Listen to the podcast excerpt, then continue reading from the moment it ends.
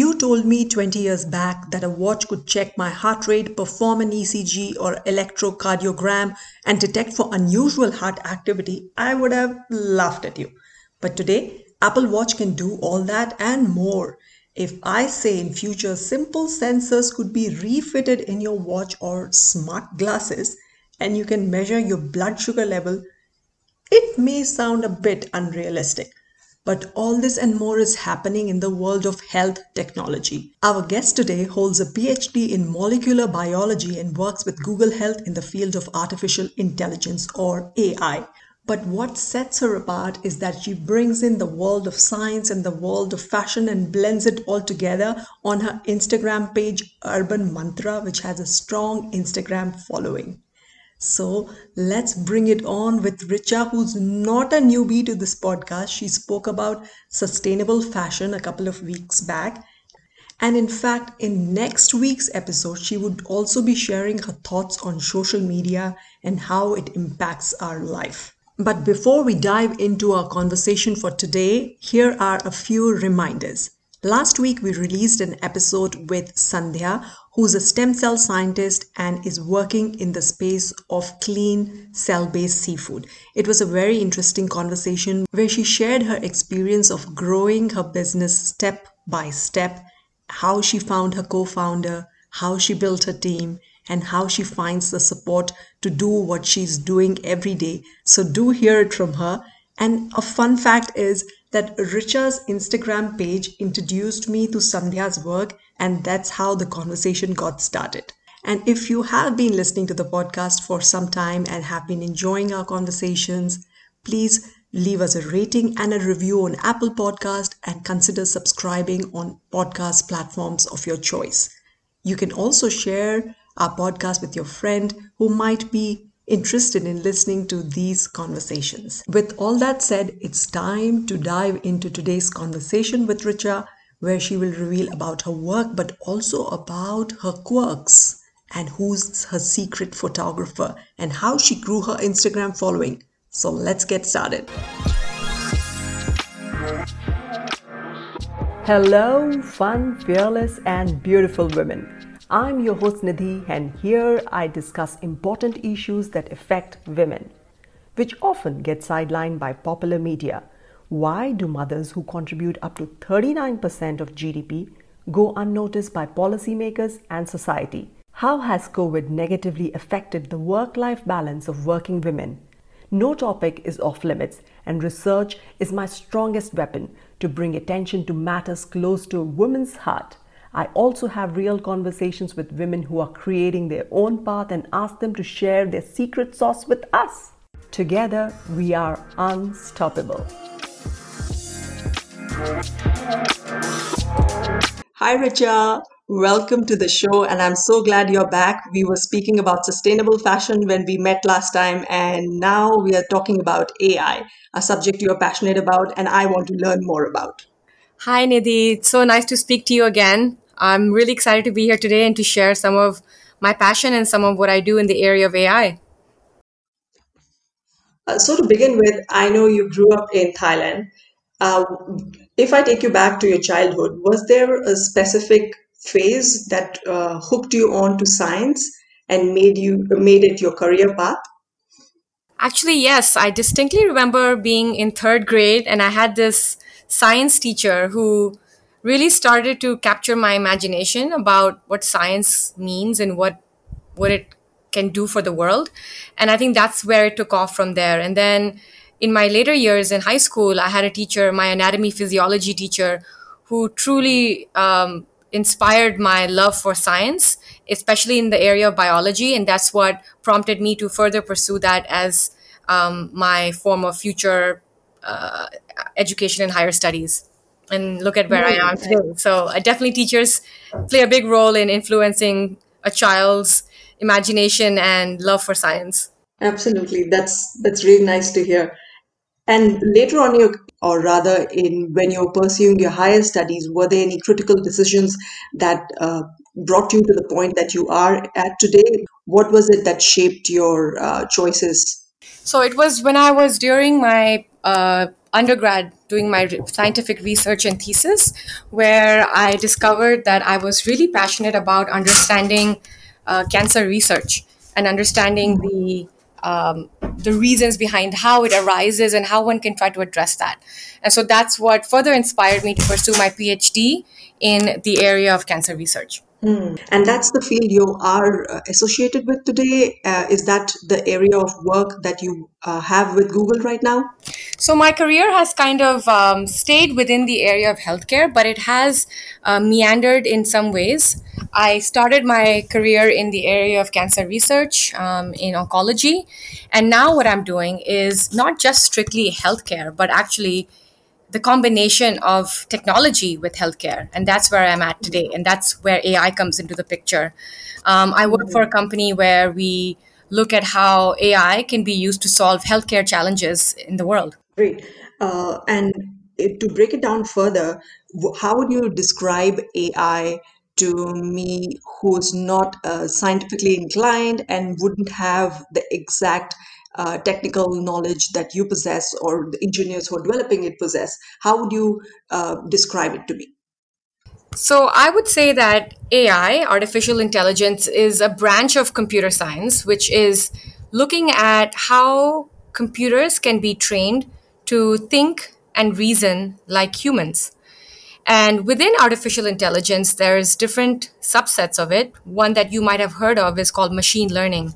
Machine learning is an is a subset of artificial intelligence where a computer is trained or algorithm is trained to think as closely as a human as possible by being trained on a large set of data. So we see areas of machine learning being applied in, ever, in, our, in our everyday lives. Um, it's ubiquitous. We don't even realize sometimes that we're using it. Uh, it's slightly different story in the area of healthcare, to be honest, because a lot of uh, artificial intelligence or machine learning algorithms and models that have been developed are still very much in the proof of concept stages. So nothing, uh, you know, there's a lot of advancements that's been made, but at the same time, there's a lot of challenges that have to be addressed. And so, in many cases, I would say that uh, we're still very much in the infancy of looking at machine learning in the areas of healthcare. But just to give you an example or examples of what that looks like, um, for example, there have been AI that can look at uh, your skin and being able to determine whether you have a certain type of dermatological condition. Another example could be uh, looking at cancer detection. This is something I'm particularly excited and passionate about. Um, machine learning can also be used for uh, assessing radiology images, so to help in radiologists in their work, and also looking at eye images and being able to detect whether they have cer- patients have certain retinal or um, eye conditions. So those are just some of the top level examples of what AI is being looked at in the area of healthcare and science. Right. And I understand that your work often takes you back to Thailand where you grew and uh, you are trying to uh, do the proof of concept or probably share AI as a tool with doctors and the medical community there. How has the experience been so far and what are the challenges that you face um, in that process of applying AI in the real world? So that's exactly the part that I'm most passionate about. Um, you know, you see that AI gets developed in silico by software engineers and scientists and clinicians. And a lot of AI stories kind of end right there. But it wouldn't be justice to having you know you wouldn't be doing it justice if you didn't actually test out ai in the real world setting. And i think the onus is on a lot of companies to actually do the due diligence in actually in, actually testing it out in the real world. And that's where my work comes in.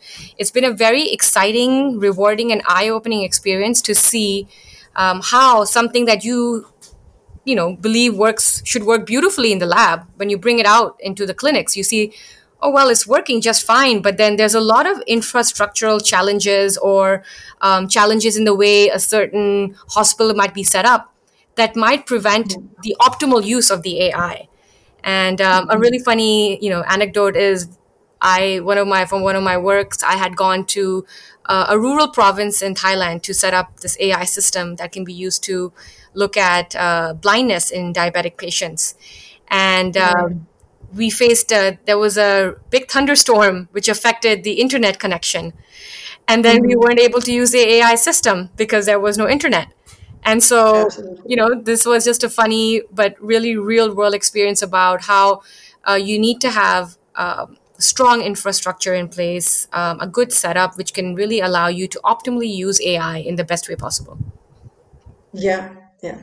And building on the question of challenges, I wanted to understand that because uh, right now the word AI is not completely understood by the masses, so it tends to get a bad reputation in the press often, uh, and even by like Elon Musk who come uh, who have said or who are outspoken about AI being uh, something he's deeply concerned about. So if we if we look at uh, the level of uh, fear associated around this new technology, this new space, what are the big myth busters that you would like to put out there? Maybe is about the jobs that might be lost? That's the typical first thing that comes to mind when people talk about AI. Uh, sim- there might be other things that we are not aware of, but you would like to share with uh, listeners so that they understand and demystifies this space. Absolutely. That's a great question. And it's something that comes up very often. So you nailed it on the head. I think one of the main myths about AI is the fact that is a concern that AI might take over people's jobs, and that is not the case. Um, what actually AI does is a very small subset of what a human can do. So let me give you an example. There's a huge concern that AI can uh, will take over the job of radiologist. The job of a radiologist is to look at scans, all sorts of scans of a human body, right? And they look at lung scans, brain scans, CT scans, all different types of um, images to be able to determine what kind of a condition or um, issue that a patient might have. A machine learning AI, that model that can look at mach- uh, these scans, can only be trained to detect a certain subset of things. So there is no way that you could teach an AI to know the whole extent of what a human can do. And so AI can play more of an assistive role with that Right. radiologist instead of actually taking over the job of radiologist. Mm-hmm. And I see. that leads me to the second myth that is that AI can be taking over the take will take over the world. And they'll just you know like you know the image of robots taking over the world and humans becoming slaves to robots. That's in my Yeah. opinion in my humble opinion is just not going to happen because the key thing that makes AI different from humans is the fact that artificial intelligence is just that. It's artificial. AI does not mm-hmm. have the the emotional intelligence, the creative mm-hmm. ability, and the strategic thinking that a human possesses. And so AI is very focused on thinking and doing precisely what it was trained to do. So if it was trained to look at images and detect for the presence of pneumonia in a radiology scan, that's precisely what it will do. Whereas a human radiologist will be able to look at and was trained on all sorts of human conditions, whichever part of the body was from. And so what AI does is a very narrow field of what a human person can is capable of doing. So I'll stop there because I think I just gave a lot of information, but I think those are two of the big myths that people have. One is that it'll take over people's jobs and two that they will replace humans in every aspect of life. Absolutely, yeah. I guess that comes or uh, that stems from the fact that uh, uh, sci-fi has given us those uh, visuals Yes. even before uh, science has gone into those areas or made those progresses. We have already have that ingrained in our um, in our thinking. Uh, I guess it comes from there. But uh, still digging deeper in that point, would there be an aspect of AI which has gone wrong uh, in the past that you could relate to?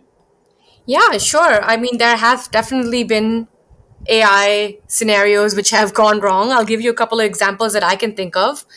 Um, not too long ago, uh, a company, certain company, which I will not give the name of, uh, was testing out self-driving cars. And self-driving cars is something that has not been widely used, of course, but it's being used. Uh, AI is being used to develop that. And there was a situation where it was being tested in the road on the roads, and it just so happened that something went wrong with the AI system, and it drove that that, that self driving car drove by six red lights on the main road. Wow. And that's a poten- potentially uh, horrific scenario where people could have gotten hurt. Luckily, there wasn't anybody who got hurt, but um, it's a very concerning occurrence. And so that's one example of an AI gone wrong. There's also scenarios, more humorous and more harmless situations where a six year old girl told Alexa, Alexa, can you play with me? I want a dollhouse. And uh, within a few days, a package arrived with a dollhouse to the girl's address, and the parents had no idea. So such things do happen. So, you know, there's there's one end of the spectrum where it's harmless enough, it's amusing, and then there's the other end where there are people's lives at stake, um, especially when you go into the areas of healthcare where people and patients' conditions and lives are very much on the line, and you really can't afford to make a mistake. So these things do happen, and I think uh, it's it's not about the fact that the AI was wrong. Um, I'll take a step back and explain what that means. AI is made by the fact AI is trained on hundreds and thousands of images. No data means Right. no AI. So the mm-hmm. way an AI performs is entirely dependent on the kind of information that you feed to it. So, mm-hmm. example, if you labeled 100 images of cats and 100 images of dog, and you train AI to be able to detect dog and cat, um, it should be mm-hmm. able to do it accurately. But if you mislabeled a cat and a dog, then it will start to make mistakes because it will think that a dog is a cat and a cat is a dog. So that just kind of tells you that uh, information that is accurate and well put together goes a really long way in being able to train machine learning and AI systems accurately. And if that's Absolutely. not done, then there's there's a lot of errors that can happen. Right. And st- and AI still is an emerging field with a lot of, uh, um, I guess, testing to be done and trials to be done before we can see it applied in real world settings at a larger scale or a much broader scale. Uh, but what are what are what is the potential of AI that you're most excited about in your field, especially? Hi, everybody. Thank you for listening to my mummy's podcast. If you are enjoying this podcast, then your kids will enjoy our kids podcast called Brainstorm, where we share our books, read stories, science topics, and movies. You can also send us a mystery sound, fun facts, and jokes. Link is in the podcast description. See you on the other side. So I feel like there's a lot of um, excitement for AI in everyday use. So just before I actually address your question in the area of science and healthcare, I think I'm excited just about seeing how how much AI has been integrated into our everyday lives without us even realizing it in many cases. So there are ways that AI has made our daily lives so much easier when it comes to traveling or communicating with people or just quality of life. So for example, how does Netflix know which kind of shows and movies you like? It's all based on what you looked at in the past. Same thing for Amazon. How is it recommending these certain books or um, products to you? It's all based on AI. Similarly, when you go on social media, um, social media gets a bad rep, but AI is behind it too. But AI is also being used to prevent cyberbullying, and that's becoming something that's can be AI used for a good cause in the area of social and internet use. So I, I'm quite excited by the fact that AI um, can make our quality of life incrementally, incrementally, and also significantly better in various different ways. Now, to address Right. question in the area of healthcare, I think there's still a long way to go. Uh, there's a lot of interesting research being done, and then there's products that have gone beyond the research phase into testing phases, and then there's that's where the and then this is where the drop off happens right? Because from testing phase to actually approval by the government or regulation to actually being used in hospitals that's where you start to see the numbers slowly dwindle. Because Right. that's where the drop off happens. Um, as i earlier alluded to you see that very often ai works in silico or in the computer labs but when you bring it out into the real world setting that's where the challenges come in and it's not a challenge related to the AI itself. It's because sometimes the setup is just not ready for something that's so advanced. Um, you know, you might have you might go to a village in India and think, okay, this AI system, this AI product or idea that I have is going to just change the way we treat these patients in this rural setting. It's a great idea. It's a very um, ambitious idea. But then mm-hmm. putting in a slice or a wedge of technology in a very paper based system can actually mm-hmm. create more work and challenges than solutions. And I'm speaking like that from experience, having seen this myself from the work that I do. Um, as I mentioned earlier, internet use is something so basic that we don't even think about it. But if you go to more suburban or rural settings where internet exist doesn't exist, then you have to think about, oh, maybe I need to develop an AI solution that isn't dependent and reliant on the internet, and maybe it can be worked offline. Mm-hmm. Um, another example is, for example, where you um, you might go to a setup where you realize that the hospital is still using paper records, but this AI system is supposed to be used electronically um, in the um, in the hospital electronic hospital or medical records and they don't the hospital isn't ready for it yet it doesn't have the setup so these kinds of real world uh, challenges with deploying ai is what start to make ai integration challenging so it's not a reflection on the ai itself it's a reflection on how do you create a whole uh, system where you can really optimize the use of AI. So ultimately, I believe that AI is just one piece of a larger puzzle. There's so many mm-hmm. other things in terms of systems, processes, and people that you have to train and and set up to be able to kind of unlock the whole bigger picture. Um, Absolutely. So that's it. Kind of boils down to that. But yes, there's a huge potential for AI. I'm really excited about what it can offer. Just having seen some of it myself. Um, you know, my work is really about trying to understand and identify the real world challenges with AI so that we can address them. And not every company does that actually. And so a lot of the work that we do, we don't necessarily talk about it. It's but it's really um, the kind of work that will be able to bring AI to the forefront in the long term. Right. And as you rightly mentioned, it's the whole ecosystem that needs to develop around the technology so that the technology is accessible to the masses or is a fruitful component uh, that is helping um, the medical community get to the results exactly. that they want fast. Yes. Uh, but at the same time, oftentimes that we hear about the regulatory challenges that for example, if I take the instance of uh, data privacy that we are talking about, whether it's in the WhatsApp setting or in the Facebook world, um, what are the regulatory challenges uh, that government should prepare for, especially in the developing world? I guess in US, and whether it's uh, um, FDA or the other authorities which are doing the uh, drug regulatory uh, systems, or in the Europe, they might be better prepared or might have more knowledge of what's happening in the field of AI. But in the emerging world, can, do you think there might be a potential fallout where, uh, due to lack of regulation, it might have unintended consequences? That's an excellent question, Nidhi. And that's really something that a lot of governments are looking at, not just in the US and Europe, but also in the developing, you know, countries such as in APAC. Um, it's not necessarily top of mind for a lot of governments, but I know that it's something that many are starting to think about. There's so much regulatory uh, systems and checkpoints that are in place when you bring a drug to market, right? For clinical trials related to medicines and drugs. There's a whole slew of regulations.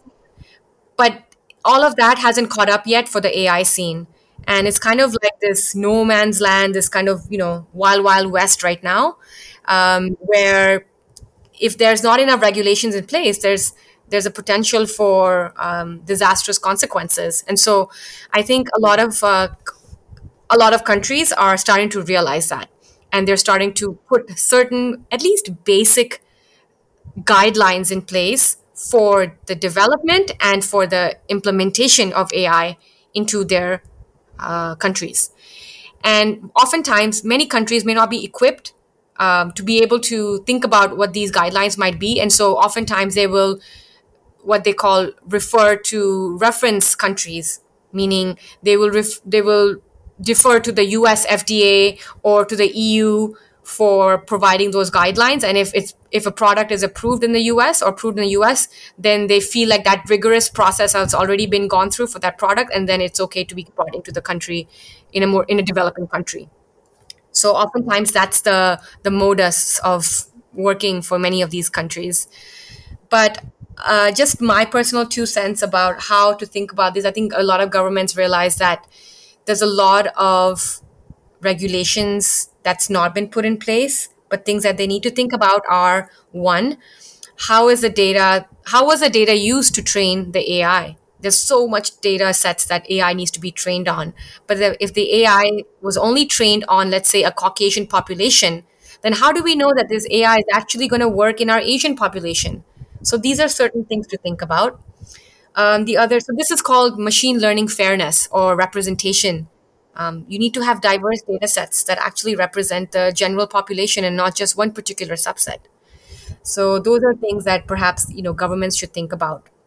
The other thing they should think about is yes, and uh, I, I think that you know th- this might be an example of, for example, machine learning might that might go wrong in the in the healthcare setting where, for example, if a machine learning was trained on looking at uh, Caucasian skin and looking at diagnosing um, dermatological or skin conditions. And now, if it goes to, let's say, uh, uh, an Indian patient population, and now it's not able to carefully or accurately detect those, those conditions, that's an example of machine learning that could go wrong. I haven't seen that happen yet, but it's definitely things that could happen. That's an example.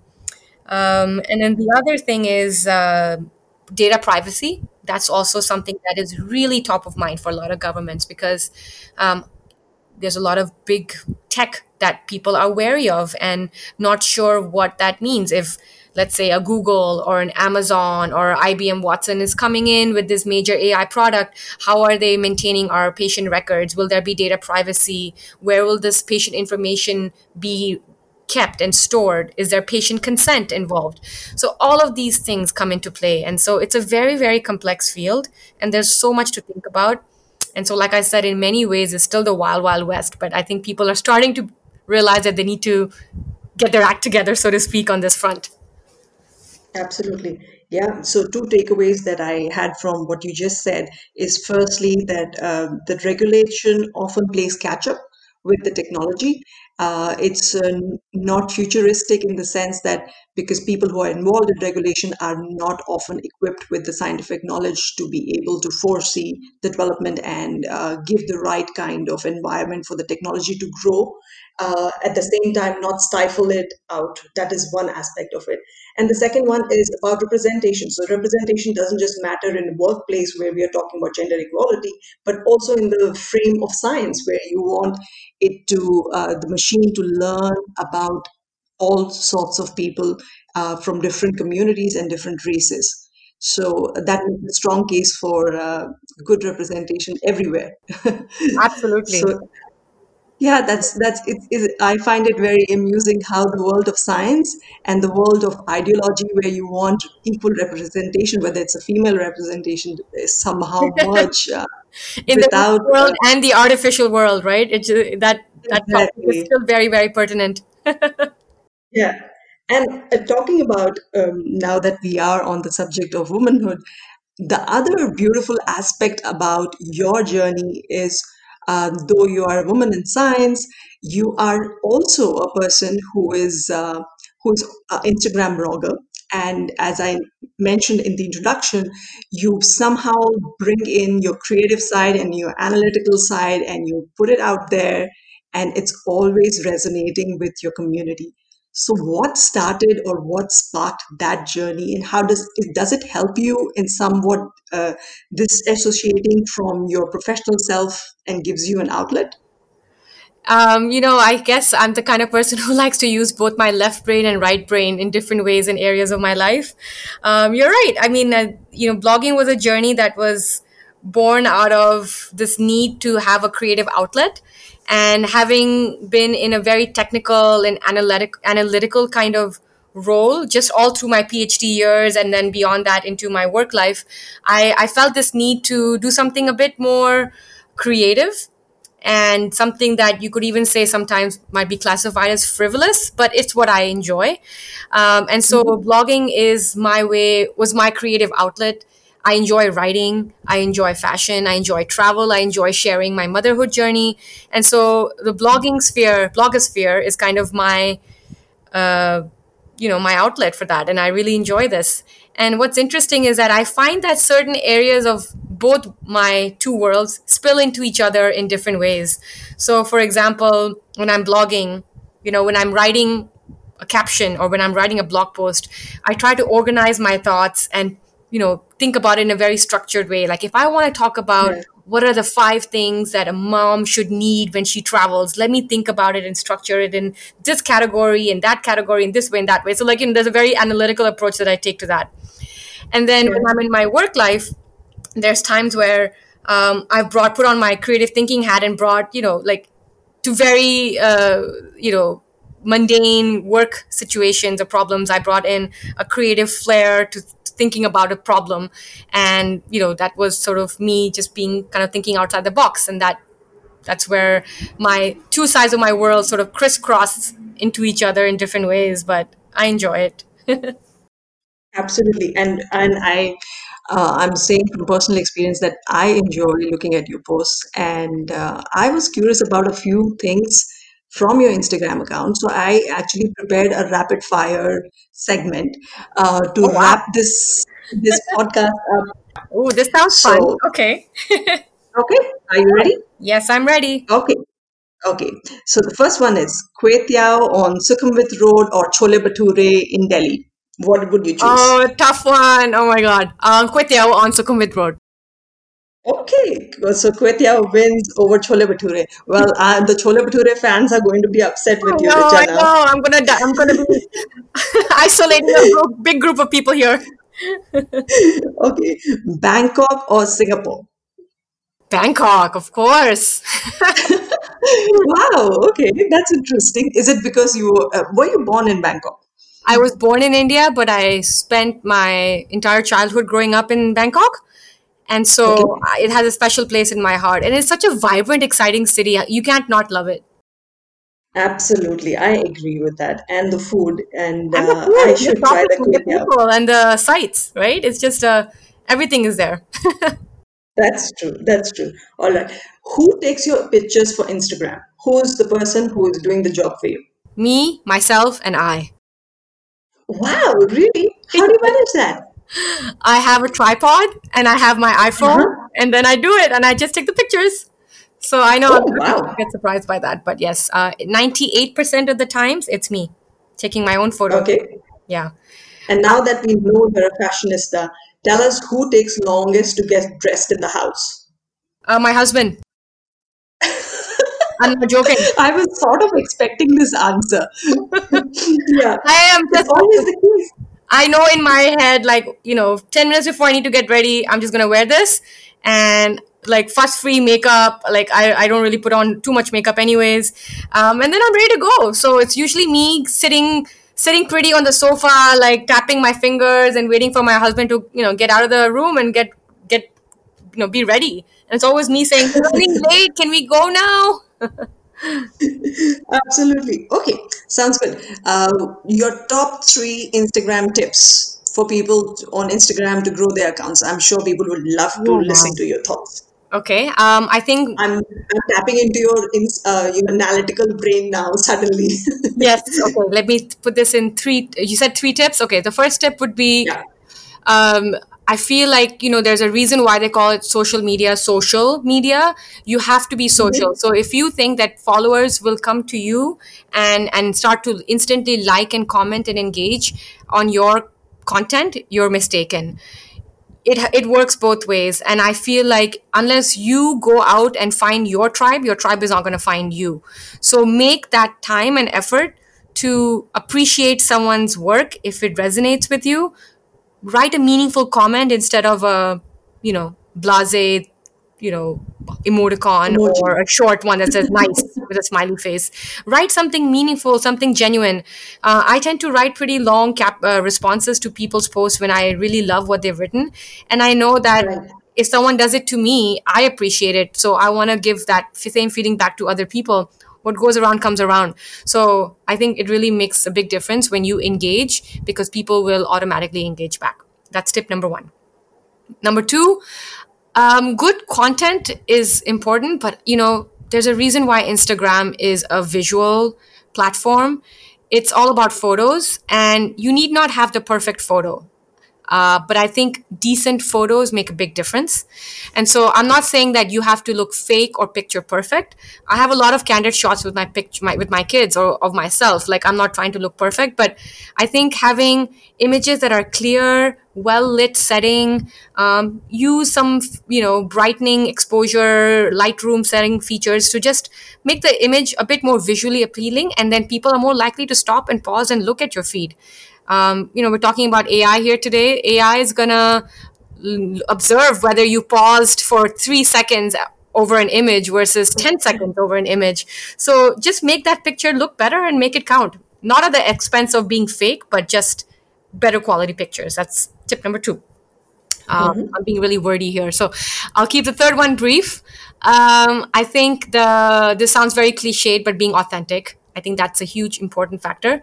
Um, mm-hmm. People start to see through you if you are trying to be someone else or you're trying to do something that doesn't look like it's coming naturally to you. So be yourself, and people will appreciate you for that.